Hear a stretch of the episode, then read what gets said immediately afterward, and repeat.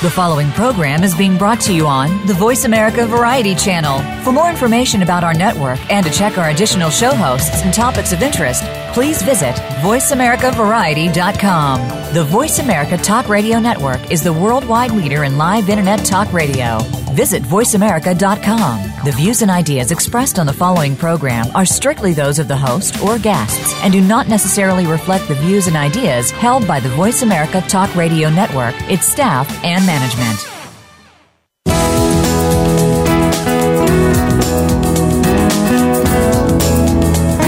Welcome to Getting In, a college coach conversation hosted by Elizabeth Heaton.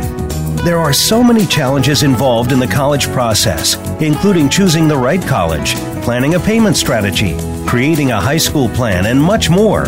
The team of experts from College Coach are here to help you find some, if not all, of the answers you need. Now, here is your host, Elizabeth Heaton. Good afternoon, everybody, and welcome to Getting In a College Coach Conversation. I always want to feel I always feel like saying I'm back because I have been here for a couple of weeks, um, and it feels good to be back with all of you today. Uh, the last time I was here, we actually devoted an entire show to listener questions, and we are going to do a lot of listener questions today because you guys have a ton of them. But before we get to that, I did want to do another in our um, Schools In Application Workshop series and to talk a little bit about what to do now that there are only about six weeks left until the last major deadline of January 1. Um, and for everyone applying to the University of California system, uh, November 30th is your big deadline. You can't submit after that. Uh, and if you're curious about what to do, if you still haven't done much, you want to go and listen to last week's show because we had all of our California experts on and they were talking all about the UC application. Uh, so today, I'm excited to welcome my colleague Kira Tyler, who is a former Brandeis admissions officer, to talk to us about kind of what to be thinking about right now. Um, so, welcome, Kira. Thanks, Beth. Really fun to be on. Yeah, absolutely. Always great to have you as a guest. Um, and mm-hmm, right before we went on, we were talking about, um, you know, we do get signups now. We do get seniors who are just coming to us, and um, either they are sort of feeling like, well, we weren't sure we were going to need help, and now that we've started to do stuff, we know we need help, or just haven't really been thinking much about it and, and are thinking like, okay, now is a good time to go um, and meet with someone. So I guess really my, my first question for you is what do you do when you've got a new senior in your office who hasn't done a whole lot? They maybe they know kind of they have a basic idea of where they think they want to apply, but they haven't done much more than that. What's what are some of the first things that you work with that student on? Yeah, so, um, you know, working with a student at this point in the year is obviously a very different, it has a very different feel than if we had started with them a month before, certainly, you know, end of summer. But, you know, it happens and that's fine and we can be certainly successful. I think the first thing that I do is even if they have a list, I want to take another realistic look at the list um, because presumably they now have, of course, three full years of grades. They have probably a first quarter set of grades all of their testing should be complete. So I want to make sure that the list still makes sense. Um, and see if we have any holes that need to be addressed around, you know, not enough uh, challenging or whatever. Um, so that's really my first thing that I'm looking at is a realistic look at their college list.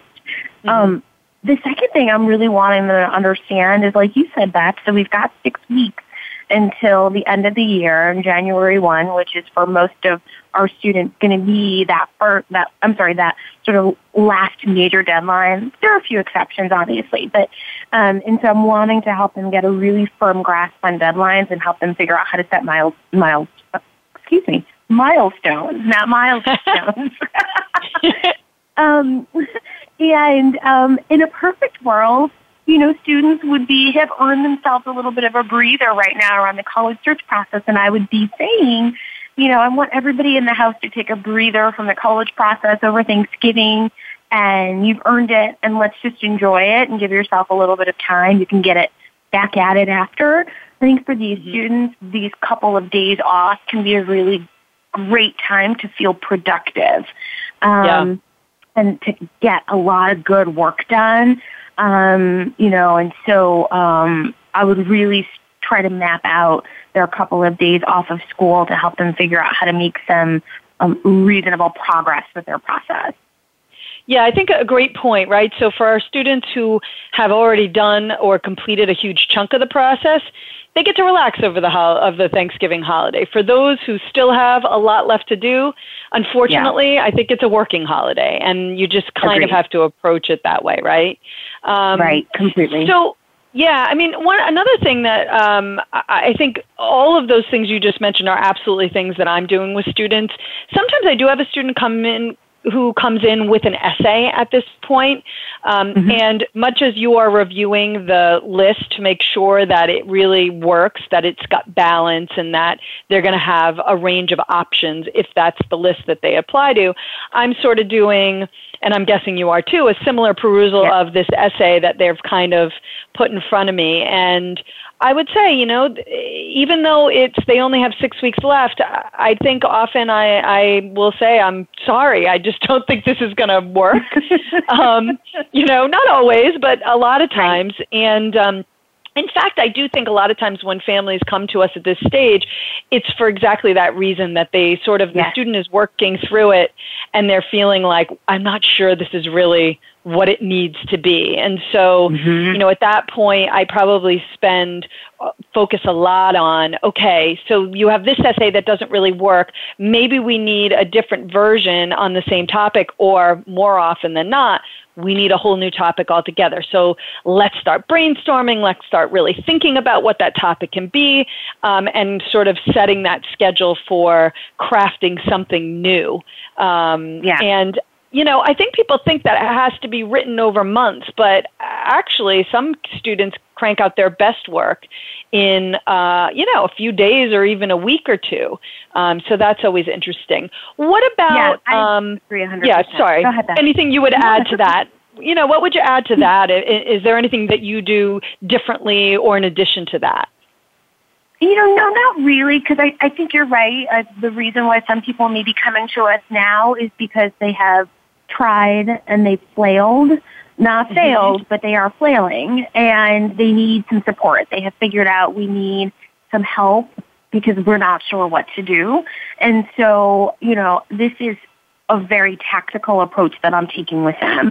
Um, I had a conversation last night with a family that was fairly similar actually. Um, and the student's essay, her writing, which is a gift, her writing was fine. That wasn't the problem. It was the essay that was kind of the problem. Um, but we talked about through five minutes of conversation, not two hours of brainstorming, you know, very tactical ways to make it better. And I think she walked away feeling like this is something reasonable that she could do and wind up with a much better product. So I agree about like the months of writing. Yeah, we don't have that. But I often also think that when it's right, it comes really quickly and easily. Yep. And so yep. I'm not surprised when people, we talk through it. I'm not a, a magician, obviously, but we talk through it. And, or am I? And Are you sure? Exactly. Later, I 90 you minutes later, they're like, I got it. And I'm like, you're right. Yes, you do. Right. We are now 85% there instead of 40% there. That, that's it. Right. Exactly. I do yeah. think just, you know, having, having, the ability to kind of bounce ideas off of someone. Um, and, you know, you may be listening and thinking, hopefully, you've gotten some really good thoughts just by listening to the shows. And if you haven't been listening to the shows, there's a great resource in the archives. And we've done more than one show, actually, quite a few, on how to approach the essay, how to think about the essay, how to think about the essay topic. You know, one thing you might not be aware of if you've done all of that and you still feel like, oh, I'm just not sure we're there, is you can also do a one hour consult with us. So you don't don't have to sign up for a full package. And today's show is not all about purchasing College Coach, but um, I do know that that you know that that bit of help can be really useful if um, if it's not really in the budget to hire for a full program just getting that bit of insight and uh, assistance from someone can be really useful um, yeah. before we wrap up Kira, any other additional sort of time saving things that you do with students or think about mm-hmm. Um, in terms of looking at the work in front of them and how to complete it in the, in the best and yet most efficient way? Yeah, so the key obviously is efficiency at this point in time. And so my take on their work and their progress is very strategic. So as we're working through the essay. I'm also trying to figure out, okay, based on these other schools you're applying to, I know that you might be able to utilize this for their prompts. They're not on the Common App, or you know, this school has a really interesting, um, you know, uh, supplement, and you know, I think what you just said actually you can expand on that and write 200 words. So it's a lot of um, we're trying to figure out how to be dynamic and flexible um, and use the writing in a really versatile way. So um, that's really my hope is that uh, students feel confident after even just like oh, an hour, 90 minutes of meeting with me, they have a path moving forward and we have some solid dates around helping them get there. Yeah, and I mean, I think I would sum that up by it just uh, the approach is right work smarter, not harder. Look for yeah. places where something you've done for another school is going to work, or look for similarities and questions so that if you're trying to choose between five different options on one application and one of those options would also, the answer to that would also work for a different application, well, then your choice is made and you can write one essay and, um, you know, kill two birds with one stone in that way. Um, yeah, in fact, you know, I just had a really quick thought too, sort of more holistically about students that are in this position right now. And I know mm-hmm. sometimes people are like feeling really like, oh my gosh, I can't believe I don't have any time. But they're wringing their hands about the clock ticking. And mm-hmm. I think that may have been what led them to this point in the first place, right? Feeling a little paralyzed and overwhelmed by the situation. And, you know, mm-hmm. the hope is that at some point, and use, hey, use Thanksgiving if you need to, that there has to be a point where the student takes control of the process, um, you know, with some support, whatever it's mom, dad, it's a teacher, it's another trusted adult, but realize that, okay, these, like, if I really want this to happen, um, I need to get on this and to leave all of that sort of nervousness or disappointment about ninth grade grades or whatever was holding you back in the past um, mm-hmm. to use this as a way to sort of wipe the slate clean and decide you're really going to make progress and you're going to make these deadlines because they don't wait for anybody. Um, right. You know, if you're a latecomer and you're usually like, well, I can get an extension, this would not be the time to play with that. So I just no. help people also sort of recognize if you've struggled, it's not too late. Just turn the page and, and get to work. Right. I think that's really great advice. And I appreciate you coming on the show today, Kira. And thank you so much. And to all those who are facing the next six weeks and haven't gotten a lot done, hopefully um, there's been some good advice here that will help you uh, start to move forward. I would guarantee you, the minute you start to do something, you will start feeling better about it because you will yes. be accomplishing something, as Kira just um, alluded to. So thanks so much again, Kira. Yeah, thanks for having me, Beth. Bye. Absolutely. Absolutely. Bye bye. We're going to take a short break and then we're going to do listener questions, um, both admissions and financial aid. And my uh, colleague and financial aid expert, Lori Peltier, is going to join us. So don't go away.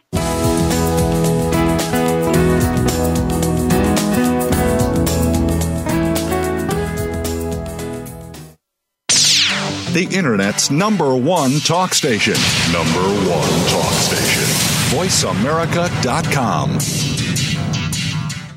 If you're a parent of a high school student, you've probably heard a lot of scary stories about college admissions, about the growing number of applicants, the shrinking number of spots, about how even valedictorians are being turned away. For families of hopeful college students, it's impossible not to worry. But at College Coach, we take the worry out. Our advisors are former senior admissions and college finance officers from all over the country, so they can give you advice that nobody else can about what classes to take, how to prepare for standardized tests, what options are available to pay for college, and most importantly, what admissions officers are looking for when they read an application. We've got more than 15 years of experience and a track record that's helped every single student get into college, most into their top choice schools. So Make the decision to come work with College Coach and start your child down the road to the decision that really matters the one in the envelope that says yes. Visit www.getintocollege.com forward slash getting dash in follow us on Twitter at VoiceAmericaTRN. Get the lowdown on guests, new shows, and your favorites. That's VoiceAmericaTRN.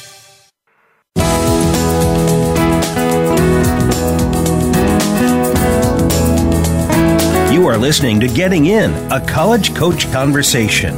To reach Elizabeth Heaton or her guest today, please call in to 1 866 472 5788. That's 1 866 472 5788. Or send an email to gettingin.voiceamerica at gmail.com.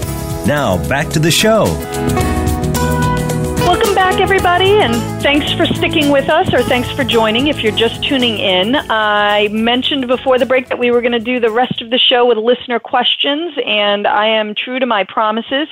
Joining me is Lori Peltier, and Lori, I feel like you are so frequently a finance guest when I am hosting that yes. you're almost like my sort of steady finance expert. So, welcome back.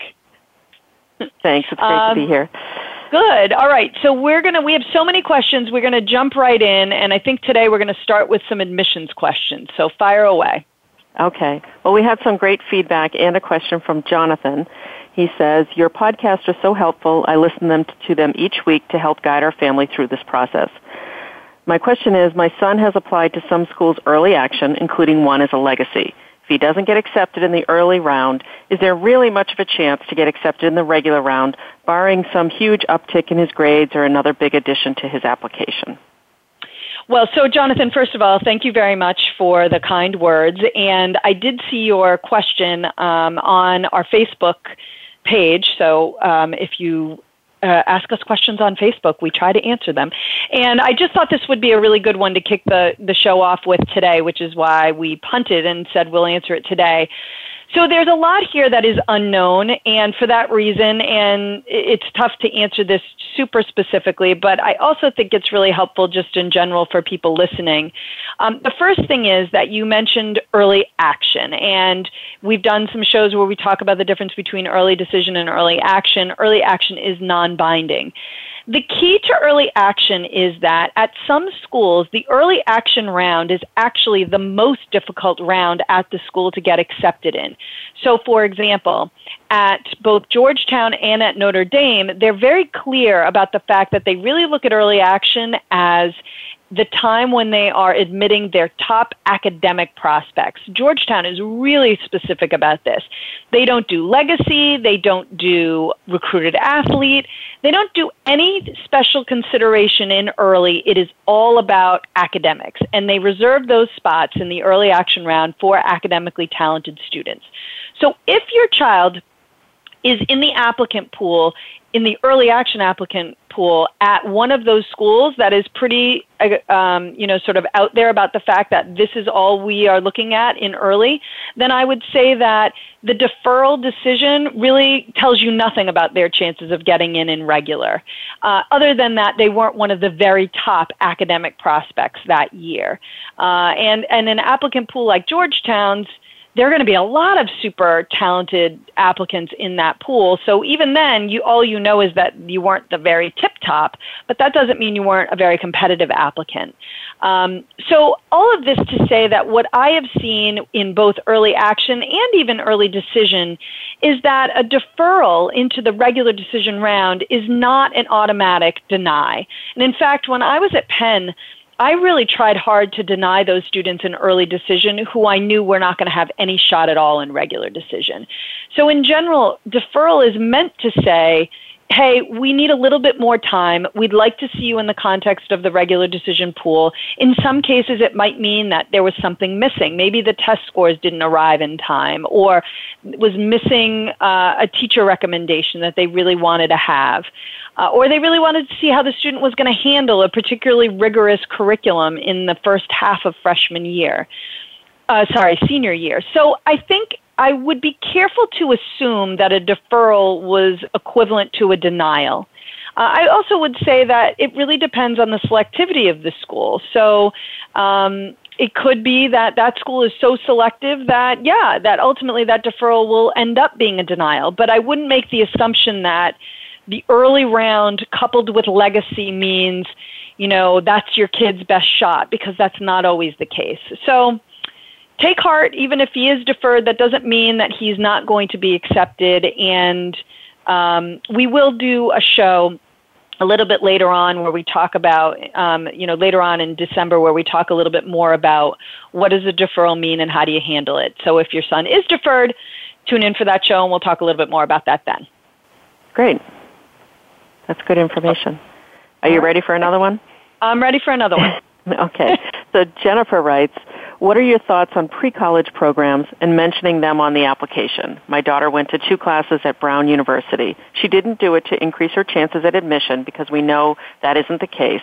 She wanted to dig deeper into the subjects she was interested in and get an opportunity to meet people from different countries and backgrounds. I've heard some say that it can actually hurt an application to mention a pre-college program. Not sure what the answer is. Uh, okay, so Jennifer, this is a really good question, and I think this is also a really good example of how information can get twisted into being something other than what was intended. Um, I always tell people when you when someone when you're standing around the soccer field or you're at a cocktail party or you're at some type of event and the subject of college admissions comes up and someone very knowingly says to you, "Well, I've heard that." you should always assume that what follows is either complete and utter bunk and they have no idea what they're talking about, or that it has been twisted in some way so that there's a kernel of truth there, but then a lot of it is probably not true. Um, so, what I would say is this attending a pre college program at a specific school with the goal of increasing your chances of getting in is absolutely not a great idea from for exactly what you just said the reason you do those are to get a great experience to maybe dig more deeply into a particular subject of interest, to get a sense of what it's like to live on a college campus. I think they can be wonderful experiences for students, but they don't, you know, you don't have a better shot at getting into Brown because you did Brown's pre college program. That said, you certainly don't hurt your chances anywhere by doing a pre college program, right? So is it the most unique thing you can do? No, it's not. But it's a certainly a solid use of your summertime, and it, in no way, shape, or form would it ever hurt the student. The only case in which it might hurt the student was if the student is taking a college course for which they are getting a grade and they don't get a good grade. That can be a negative because basically you're saying, hey, look, this is what I might be able to accomplish in college. And if it's sort of uh, not particularly good grade, um, then that doesn't tell them anything great about what you could do in college, right? So that's um, that's the downside sometimes to doing those programs. But the simple act of doing the program is never going to be a negative. I absolutely would include it on the application, especially because colleges do care what you're doing with your summers, and this is a great example of something that you've done with your summer. So you don't want to leave that out and have them wondering, well, gee, that doesn't look like she did very much that summer. That's going to be a negative. H- having something on there that you did do is going to always be a positive. Um, okay, so those we started out with a couple from ad, of admissions questions, but Lori, now I have one for you. Uh, this one comes from Rosanna, who asks um, or tells us, "My son is being recruited to D3 schools for wrestling. However, since it is D3, the school is not able to offer any money towards tuition. I will be speaking to a coach tomorrow Ooh, I don't know when this conversation happened, Rosanna, but at least we'll be able to give you some stuff for future conversations. And was wondering how to ask if there is any other opportunity regarding finance. I don't think we will qualify for financial aid, but can't afford the $60,000 tuition help. And I would add to that, not many people can. So right, you're, not, gonna, you're not alone. I was just going to start off with that. Who can afford $60,000 tuition? Right. Right. So I think the first thing, if I were you, Rosanna, what I would do is you know, go to one of the colleges that, that you're considering for your son to attend and find their net price calculator to determine if you would qualify for any need-based aid. The net price calculator will tell you what you qualify for. And if there is any eligibility for need-based aid, then definitely plan on applying for need-based aid with the FAFSA form and any other applications that the school might require. And then you know, I've worked at a D3 school myself, and even though it is um, illegal or not, not, it's frowned upon for a coach to offer athletic scholarships for a recruited athlete, they can offer other kinds of merit aid. So he could get a leadership uh, award or an academic scholarship based on grades and test scores. So research what merit aid is available from the schools tell the coach that finances are an issue for you, the coach would give a little bit of a push to the admissions and financial aid office to see that your son gets everything that he's possibly eligible for to make the school affordable for you because that coach doesn't want to lose him as a recruit. So I wouldn't um, give up hope yet. Um, you can always go back to the coach after you get a merit aid offer and see if there's anything else you could try to push for even more. Um, but if he's a good student for that school, a good match academically, they will probably find an academic scholarship to offer him. In my mind, a D3 school with an academic scholarship is almost better than an athletic award. Wrestling is not one of those sports where a student gets full tuition scholarship. Only really football and basketball get a lot of athletic aid. Mm-hmm. So you may even get more money on the academic side than you would on the athletic side, even, you know, if it was a D2 school. The other thing is that the academic mm, scholarship that he might get would be there for all four years as long as he maintains a certain grade point average. Whereas an athletic scholarship, if the student gets injured or decides they don't want to participate in that sport anymore, the athletic scholarship could be taken away. So I think it may turn out better for some families to get an academic scholarship versus the athletic one. So I, I wouldn't give up hope yet. All right, so that's super helpful, and I, you know, it is always a tricky thing, and people, I think one of the tricky things about athletic recruitment is people assuming that their child is going to get a full ride. Um, and to your point, those are not that uh, common uh, for most sports, and even in the sports where they might be a little more common, they're not there for everybody. Um, right. You know, they're there for those really top performers. And to your point, too, what if he decides that he really doesn't want to wrestle after a couple of years? That's not ideal from the coach's perspective, but if he is a scholarship that's not tied to that, that's going to be probably more useful to him in the end. Um, all right. So awesome. Thank you. And I think you have another question or two for me. I do. There's lots of them that came in. So from Elizabeth, she writes, if you're not going ED, is there benefit to submitting all your applications for regular admission in November? Does it show any type of demonstrated interest that you did not go ED anywhere? Um, well, first of all, there's nothing stopping anyone who applied early decision from also submitting their regular decision applications. I always think that's a waste of money and time because after, if you get into your early decision school, you now just have to, you've already paid to submit all those other applications and now you have to take the time to withdraw all of those applications. Um, and woe to you if you forget to, and that could cause you a lot of problems um, if you're not adhering to that early decision agreement, which requires you to withdraw all those other applications. So that's a long winded answer to the question of does it show that you are more interested because you didn't go ED anywhere? And my response to that is just because you're submitting doesn't mean you didn't go early decision anywhere. And really, the long, the short answer to this is no, it doesn't give you any benefit at all.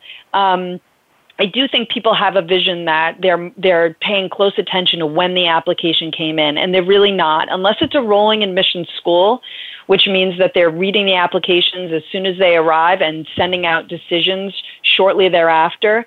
Um, they're not even looking at these applications until after the regular decision deadline. So they're just going to go and sit.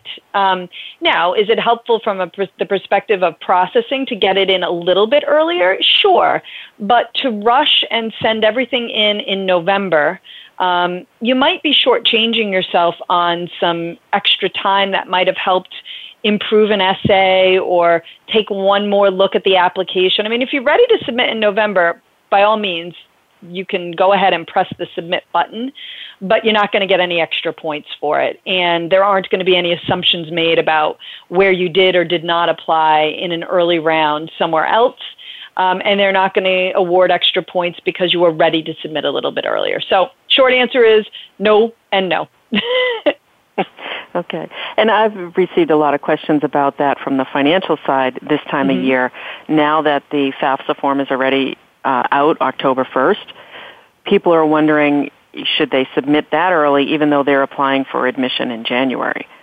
Uh, I say yes. If you're ready to do the financial aid forms, go ahead because it's the opposite on the financial aid side. They do review the applications in the order they came in. They mm-hmm. are looking at the date it came in, and a lot of the money is give, given out on a first come, first serve basis. Ah, wow, that's interesting. Good to know. And uh, I didn't know that. See, I learn something every time I do this show, which I love. All right. All right. So Polly is writing in, what can a student do between early and regular decision to improve their college application? Um, so, Polly, I'm going to actually direct you to our November 3rd show.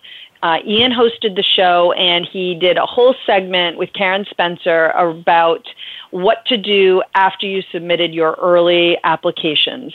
Um, and it's related a bit to those applications themselves and then what's coming up. Um, the one piece of advice I would offer to everyone out there listening is that I really do feel strongly about not pressing submit on regular decision applications until you hear from your early school provided that they're going to notify you by early by mid December obviously you should have them all ready to go. But for one, who wants to waste $75 per school to submit these applications? And two, what if the decision in early is, um, you know, not what you were anticipating? I've seen students get a flat out denial in early and wonder what happened. And they come to us, they do a consult, and I look at the essay and I say, well, this is probably not helping and at that point they've already submitted their applications everywhere else and so there's nothing that i can really do about that part of it there are other things we can address but that's not an option so i would i don't i'm not a big believer that your early decision decisions or early action decisions should change everything but I would say that if you get a decision that is a surprise, you do want to have the ability to maybe at least take a look at what you did, and maybe there's something that could be fixed. But if you've already submitted it everywhere, then that's not ever going to be part of the part of the process. Um, okay, I'm going to ask one more question. We'll go to a finance question, and then we're going to go to a break. Um, this question comes from Avis, who says, "Paying for college is a challenge." no kidding, right? I'm adding the no kidding. Um, please give me a list of scholarships my child can apply for in Georgia. Not too specific. right, right. Um, I think if we did have a list of scholarships, it would probably wrap around the globe a couple times because there's so many different scholarships out there. It's hard to say that there's any one set list. But I can tell her that scholarships come from three different places. They come from the colleges themselves as a way to recruit the best and brightest students to their institution. So look closely at the schools you're uh, planning on applying to. Make sure you have a few schools where the student is an above average student. We call them safety schools or no problem schools. Those are the colleges where you have the best chances of getting offered a scholarship upon admission and the scholarships from the colleges are typically the most amount of money you're going to receive. It's typically for all four years, and they can be large amounts like $10,000 or half tuition or things like that. So the college is one resource, and make sure you're researching the schools on your list. Secondly, there are national scholarships that you can search for on some of the search engines that are available today. National scholarships include big companies like Coca-Cola and the Buick Car Company and the National Science Foundation. Uh, I recommend the website scholarships.com. It's very mm-hmm. quick and easy. It doesn't cost anything. Um, it takes about 20 minutes for a student to answer questions were they a Girl Scout? Did they serve in the military? Are they studying math? You know, do they play a musical instrument? All these little um, answers will trigger a match within the database at scholarships.com, and you'll receive a list of scholarships from them that is customized to your child's answers to that survey. Uh, lastly, I would say locally look at your high school guidance office, your employer, your church, your credit union, your grocery store all of your local connections will have scholarships. A lot of them are smaller, like $500 um, or $1,000, but you can win more than one. You have a lot less competition on the local level. In Georgia, they have, of course, the Hope Scholarship for in-state public schools, and I would use the website Georgia Futures, so it's gafutures.org for a list of scholarships specific to the state of Georgia, but I wouldn't ignore the other avenues that we just talked about as well. Yeah, and actually, to piggyback on that, um, next week is Thanksgiving, and on Thanksgiving, the the Voice America tradition is to replay a um, a show that we have done in the past, and actually, the, the show we're replaying does have a segment on quirky scholarships and how to find those. So you might want to take a listen to that um, that episode again as well. Um, all right, so why don't we roll into another admissions question if you have one for me, Lori? Okay. So we have a question from Chandra uh, related to the California state system. She says, Hi. My daughter is interested in applying to schools in the UC system and the CSU system. She attends a private college preparatory high school in Houston where she has earned mostly B's. She has attended our local public school. Oh, sorry. Had she attended our local public school, she would probably more likely be in the top 10% of her class.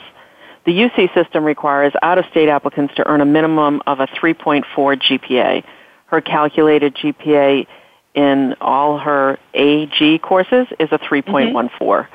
Her composite ACT is 27, and it's within the middle 50% of the fall 2016 freshman profile for the UC campuses. Uh, with the UC system still considering her with a lower GPA from a highly competitive and rigorous high school program is the question. Okay.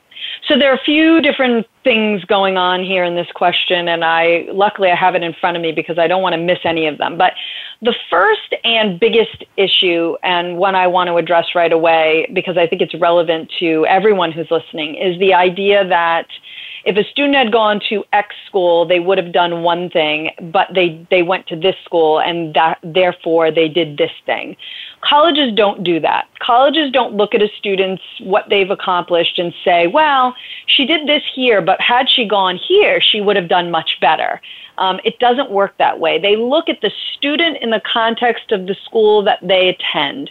So if a college has certain expectations of how a student is going to perform, they expect that whether they go to the local private school or they go to the local public school or they go to boarding school or what have you. So that's an important thing. And actually, we did a whole segment on that in the archives. I know I'm like talking about the archives constantly tonight, but um, we did do a segment on that. Um, so that's the first thing. And I can appreciate the frustration, although it's really hard to say that she might have done better because perhaps if she got into the local public school, she might have um, fallen in with the wrong crowd and maybe she would have done worse right? So that's one of the big reasons you can't imagine what would have been. Um, the second thing is that the UC system is actually fairly holistic. Um, it's a big system, so they're not hugely holistic, but they really don't have cutoffs. And so I, I don't feel comfortable saying that um, because she doesn't have a 3.4, that automatically means that she's not going to be admitted. Um, she is from out of state. Out of state students are typically full pay students. The UC system is looking for more full pay students. They need that money, they need that income, and that is why they have over time admitted more students from out of state because they need the money, quite honestly. So that is going to work in your daughter's favor. Um, I, what we have seen is that a GPA is more important for from their perspective than test scores. So what we've seen is students with a higher test score but a lower GPA not fare quite as well as a student with a higher GPA and a lower test score. Obviously, the two together, high GPA, high test score, are the ideal, but if you're going to be lower in one than in the other, the ideal would be to be lower in the test score than to be in uh, the GPA. I think that 3.14 is probably going to be difficult at the UCs, but I certainly think she should go ahead and apply. Uh, and um, it's possible that she could end up being an attractive applicant. For the U, the CSU system, so for the California state system versus we were talking about the University of California system and the California state system, they actually publish a sliding scale. Um, and in the sliding scale, they talk about, and I, I got this information, they have an eligibility index that you can check out. You can actually go to the CSU site and click on the eligibility index. And it's for students with a lower than 3.6, which is what they list as their out of state minimum. And for kids with a 27 ACT, the GPA needs to be a 2.85. So I think you're really fine there eligibility wise. Um, the GPA does still matter more than testing, like we were saying. Um, and they're going to go start at the top and go down, but you do bring needed money, and that can be a real um, positive. So I think the UCs are probably going to be a big reach, but she can still try. But the CSUs probably are a little bit more, have a little bit more possibility. Um, all right, so Lori, let's take a quick break, and when we come back, we're going to get to another finance question and uh, then try and get through as many more of these as we can. Okay, great.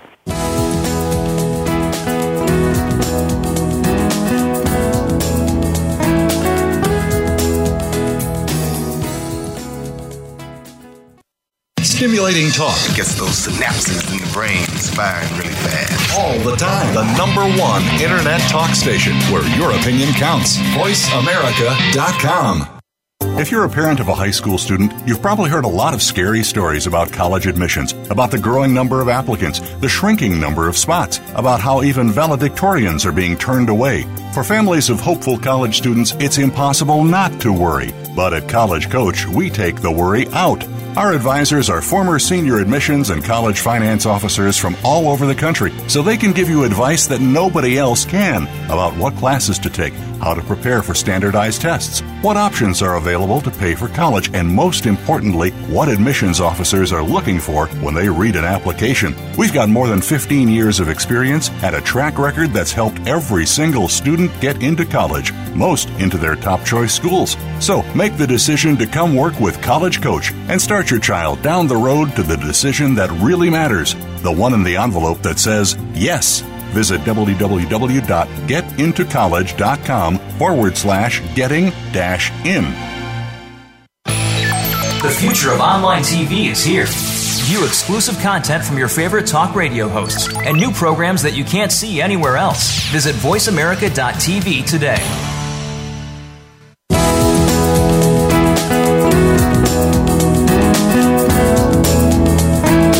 are listening to Getting In, a college coach conversation.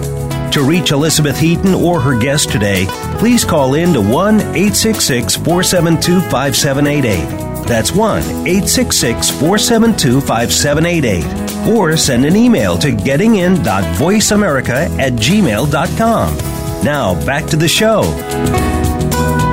All right, we're back. We're answering listener questions, and we have so many that I am just going to jump right in, Lori. Um, next question comes from Michelle, and she asks, how can my daughter and by the way when i was reading this i thought oh i think i know the answer and i don't think michelle's going to like it but i could be wrong so the question is how can my daughter begin establishing credit so she can receive a Sallie Mae loan on her own um, well, this is kind of a tough question because most students in a bachelor's degree, assuming it's an undergraduate student, say under the age of 24, it's going to be very hard for that student to borrow on their own. The federal government allows them to borrow a student loan, but there are maximums on it. And over a four-year degree, the maximum they can borrow on their own is 27,000, which given the cost of some of the schools is kind of a drop in the bucket. So what most families end up doing is borrowing a private loan from a company like Sallie Mae, which is also known as Navient, or a private bank like Citizens or Wells Fargo, and having the parent or another adult co-sign with them. In order to get one of those private loans without a cosigner, a student needs to prove that they have a good credit history and they have enough income to pay the loan back. I've seen some thresholds from the bank where they require a student to have $18,000 of annual income before they'll let them borrow on their own without a cosigner. There are a few ways for you to help your student start to build a credit history, so maybe not while they're in undergrad, but maybe right out of college they'd have a better chance of getting a car loan or maybe borrowing a better loan for grad school if they're going on to grad school some of those um, ways to earn a credit history would be to have the students start paying back their federal loans, or you as a parent start paying back the federal loans that your student borrowed. So it looks like on the student's credit history, they borrowed a loan, they're in the process of paying it back on time, regular monthly payments, not missing any. You can also have the student get a credit card, as scary as that sounds. Um, you can have the credit card linked to the parent's credit card, so when the parent pays the credit card on time, uh, it helps the student's credit score because the student's name is attached to that credit card as well. There are also a thing called secured credit cards where the student puts down, say, $500 in, in a secure bank account for this credit card to be drawn against. But for credit history, it sounds just like a credit card. So they think that, hmm. okay, the student's, you know, borrowing this money from a bank and paying it back on a regular basis. I would be careful about the maximum amount that you would allow the credit card to be, you know, maybe a thousand, two thousand dollars so that they can't get into too much trouble if they go on a spending spree or something. And just being very careful about, you know, paying it back on time and at least the minimum monthly payments, ideally paying off the whole balance every month. But other than that, it's, it's a very low chance of getting a student to borrow on their own for undergrad other than the federal loans. Yeah, that was the answer I was afraid you were going to give because yeah. I just thought I don't think you can really do that um, because if you could, probably more people would. Um, right. All right. Well, that's super helpful information, though. Thank you, Lori. Okay. And there are some more questions for you that came in. Uh, we have two of them, one from Randy and one from Marianne, but they're similar, so I'm going to lump them together. Randy okay. asked, how do we best position our son for Cornell or NYU? What are some steps beyond the standard that we need to take? And then Marianne asked, other than good grades and high test scores, how can a student stand out amongst all the applications?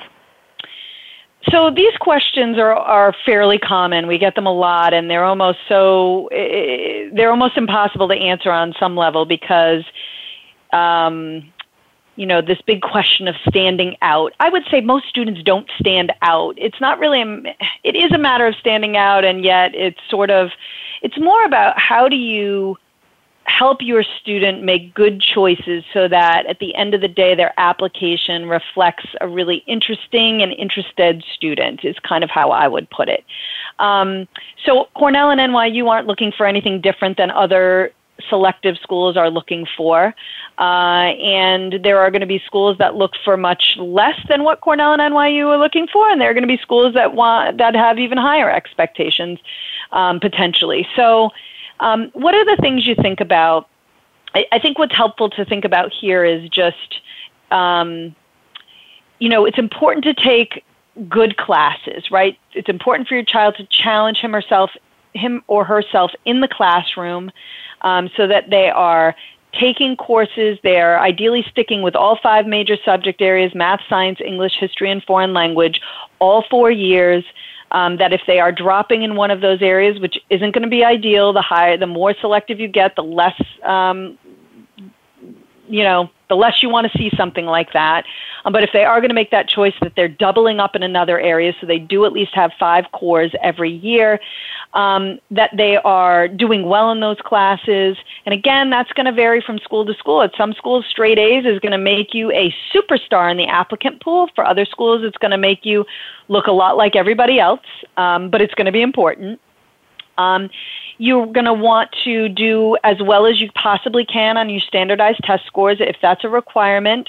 Again, at some schools, that expectation is going to be, you know, 1200 on the SAT or 27 on the ACT, and at other schools, it's going to be a 35 on the ACT or a um, 1400, 1600 on the SAT. So it's going to really vary from school to school. So it's all about helping your child do the best that he or she is capable of. And then beyond that, it is about getting involved, having some things that um, your student is interested in, and pursuing those interests in extracurricular activities, um, both could be in at the school, outside of the school, doing interesting things with their summer. That could be a summer job, it could be an internship, it could be um, doing a special program. Again, there is no one thing that a kid can do that's going to automatically make them a superstar. It is all about figuring out what works for them and really focusing in on those things that they're most interested in. Um, and that's really the secret. In so much as there is a secret, it's making good curriculum choices, doing well on those standardized tests, doing interesting things outside of the classroom. And by the way, also being a likable person because there are going to be people who are going to write them letters of recommendation and you want to choose the right recommendation writers and you also want to have been someone who was active in class, who spoke up, who participated, uh, who showed an interest, who wasn't a problem in the class, you know, talking too much or in other ways disrupting the classroom environment. Because if you're doing those things, that's going to lead to recommendation letters that aren't going to be as strong. All of those pieces factor into the decision making process. At some schools, they factor in in a huge way. Um, at other schools, they are going to be not super important, but might be a difference maker for a student who's on the bubble. Um, so that's my advice about sort of standing out and steps beyond the standard. Uh, and we've done a ton of shows on this. And in fact, the show we do next week, all about how to evaluate your chances at a highly selective school, um, could be useful to think about even for other schools. We appreciate that not everyone's looking at a highly selective school. Um, there are other segments that we've done about extracurricular activities and how to think about those um, that might also be useful uh, to think about um, for not only these people who sent in these questions, but people who've sent in similar questions. Uh, all right, Lori, I've got another question for you, and this one comes from Amy. And Amy asks, what financial information besides taxes do schools review for financial aid eligibility? Wow, uh, that, that's a common question. People ask me all the time, you know, do I have to send my bank statements? How are they going to know? What are they going to see? Well, basically, yep. the colleges um, will ask you to fill out the financial aid forms, which would ask you questions about your adjusted gross income, how much you paid in federal taxes, the number in your household, the amount of money you have in savings accounts, checking accounts, and cash on hand, the value of your non-retirement investments, and the amount of your untaxed income. So, and they will get a lot of this information from your tax return automatically in the FAFSA filing process. Some schools will take it a step further and ask you to submit your W-2s to them. Because your W-2 form from your employer will show your untaxed income, your pre-tax dollars that went to, say, a 401k or a 403b. That's something that's not on your tax return, so they will capture it from your W-2. But not all schools will ask for that. Um, occasionally, if you listed, say, that you had zero money in the bank, zero money in investments, but your tax return showed that you had interest income, dividend income, capital gains, well, then they're going to have a question mark and say, well, how can you possibly have interest income if you have no assets in the bank? So they may then ask you to report your or send in copies of your bank statements. I find that only really happens at the really expensive selective private schools. They have a lot of money to give they want to make sure they're giving it to the right families, and they have a large enough staff in the financial aid office to capture that data and review it.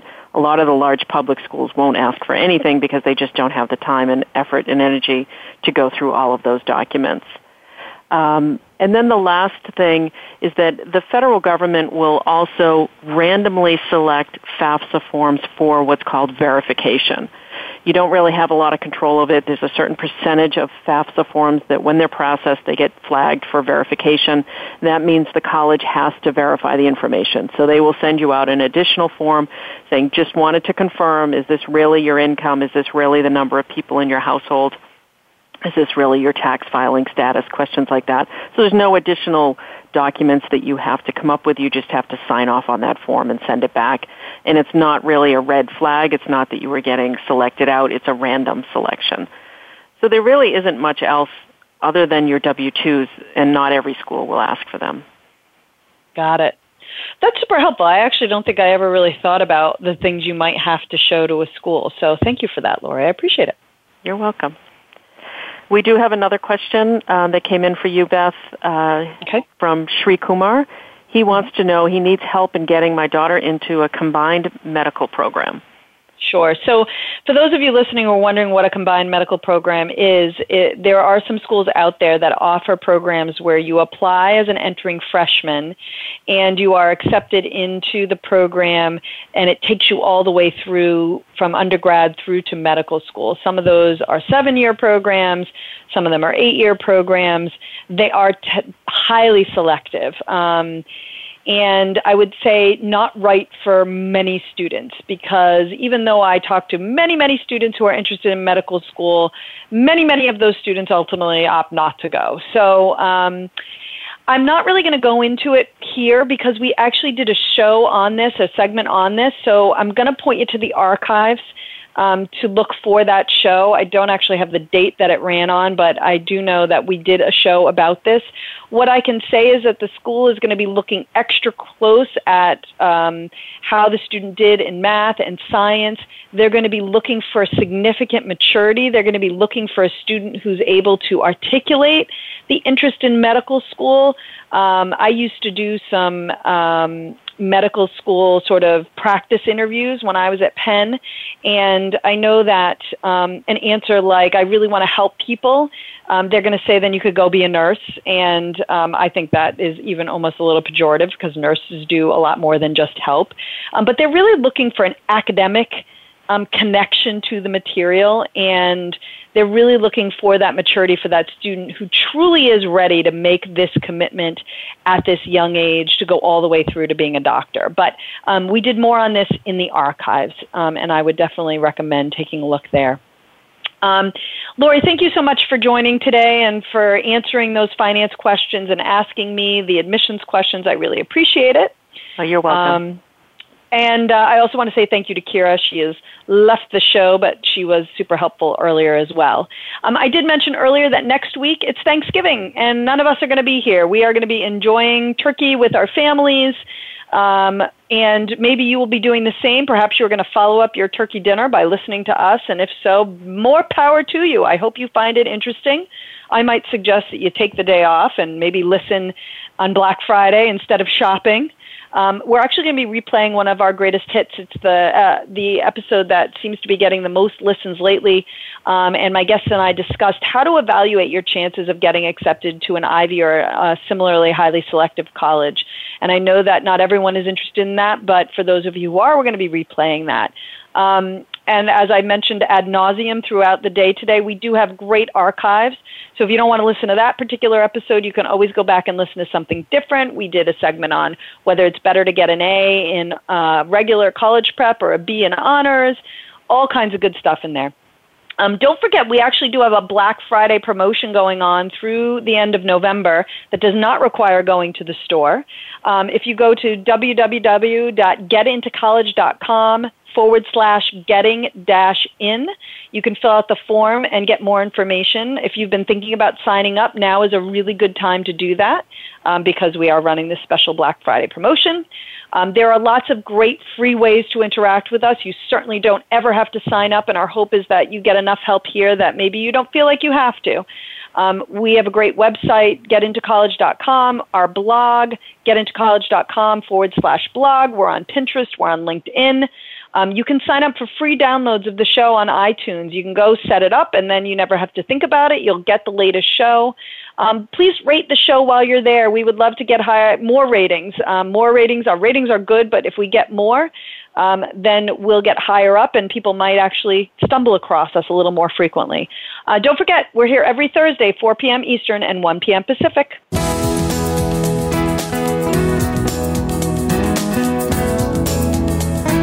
Thank you for tuning in to Getting In, a college coach conversation, hosted by Elizabeth Heaton. Please join us again next Thursday at 1 p.m. Pacific Time, 4 p.m. Eastern Time on the Voice America Variety Channel. Have a good week.